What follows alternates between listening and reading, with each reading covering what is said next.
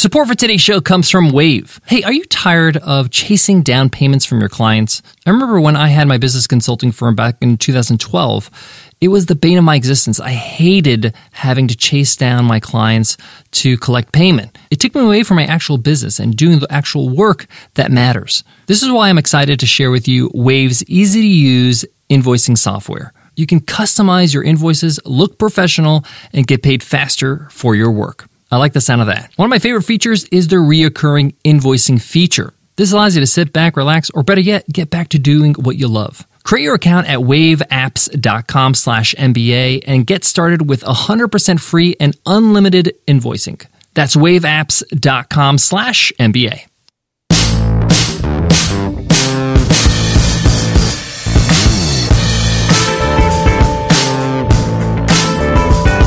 Heyo! Welcome to the one hundred dollar M B A Show, taking the confusion out of business every day with our daily ten-minute business lessons for the real world.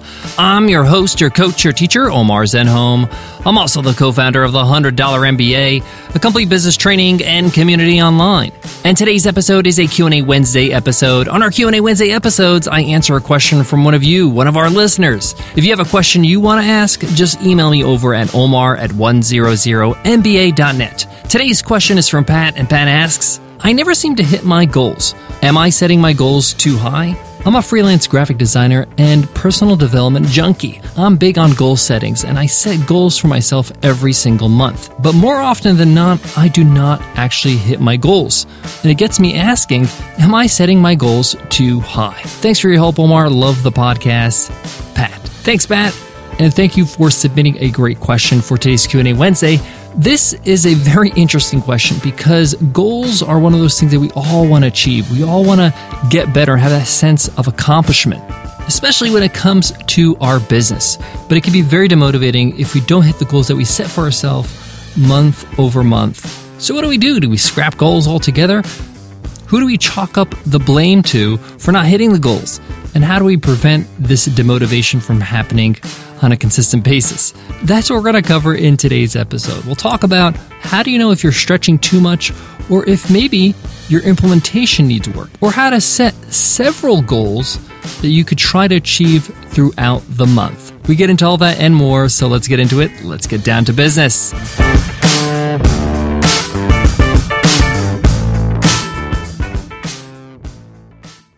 So Pat asks, I never hit my goals. Am I setting my goals too high?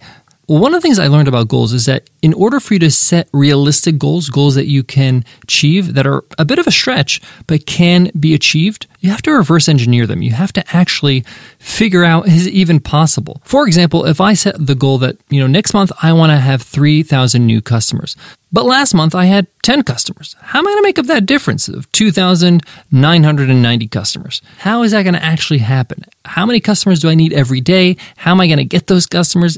This will give me a better indication if this goal is far-fetched or actually doable. You got to reverse engineer the goal, and you can't reverse engineer any goals without any metrics. What are you measuring this outcome, this goal against? You can't just say, next month I want to have a bigger business. That just means maybe one more customer than last month, right?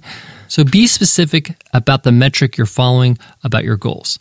And then reverse engineer and find out, what do I need to do to hit that goal this month? Is that something that I can do? Is it something that I've done in the past or maybe uh, come close to and maybe can push myself a little bit more? What's my plan of execution? This is very important because if you're just setting goals out of thin air and just hoping that it's going to happen by a pure miracle, then you're asking for disappointment. But for example, let's say I have a fitness goal and I want to be able to bench press two hundred pounds. And let's say I bench press right now one hundred sixty pounds. So that means that I need to increase my weight at least by ten pounds every week to hit that two hundred mark. So if I'm going to work out four times a week, that means every time I work out, I got to add two and a half pounds to my bench to hit that mark. Is that doable? Can I actually do that? Can I, you know, bench press two and a half more pounds every time I work out this week? It sounds pretty doable. I think I can do it. It's not so far-fetched. I'm not asking to bench press four hundred pounds, right? It's doable. I have a breakdown. It sounds like something that I can achieve. But having said that, you need to set three different goals. And this is called good, better, best. So in the bench press example, the best would be being able to bench press two hundred pounds. A better goal, which is the medium goal, would be one hundred eighty pounds, and good would be maybe one seventy-five or one seventy. I've increased my weight. It's not the two hundred, it's not the one hundred eighty, but hey, it's a goal that I'm happy with because I'm making progress. So always set your goals with good, better, best results. Why? Because you might hit the good goal early. You might, hey, I got ten more days in the month and I already hit the good goal. Let me try to go for the better goal, or maybe even the best. The other reason why you should set good, better, best goals is that if you are reaching the end of the month, there's a few more days, and you're not even close to your good goal, you know you're setting them too high. You're not really setting realistic goals that have a game plan that actually can be implemented. This is what I love about good, better, best, is because it allows you to really break down what is actually achievable. And it's trackable because you can really quickly see, are you setting it too high or even too low? What if you're hitting your best goal and you still have two weeks left in the month? You know you're not setting them ambitiously enough. Also, make sure you have milestones in terms of time to your goals. So if you're setting monthly goals, then have a weekly goal. What do you need to hit this week by the end of the week in order to be on track? Because you want to catch things before you fall behind. If by the end of your first week, you haven't completed the weekly goal to get you to the monthly goal, which basically is your monthly goal divided by four, whatever that result is, then you know you need to make up for lost time. You need to make sure before week two begins, you're on track. Or it's just going to get harder and harder as time goes on. My advice to anybody who's starting out and is setting goals for themselves is to make sure you set goals that are totally achievable at the start.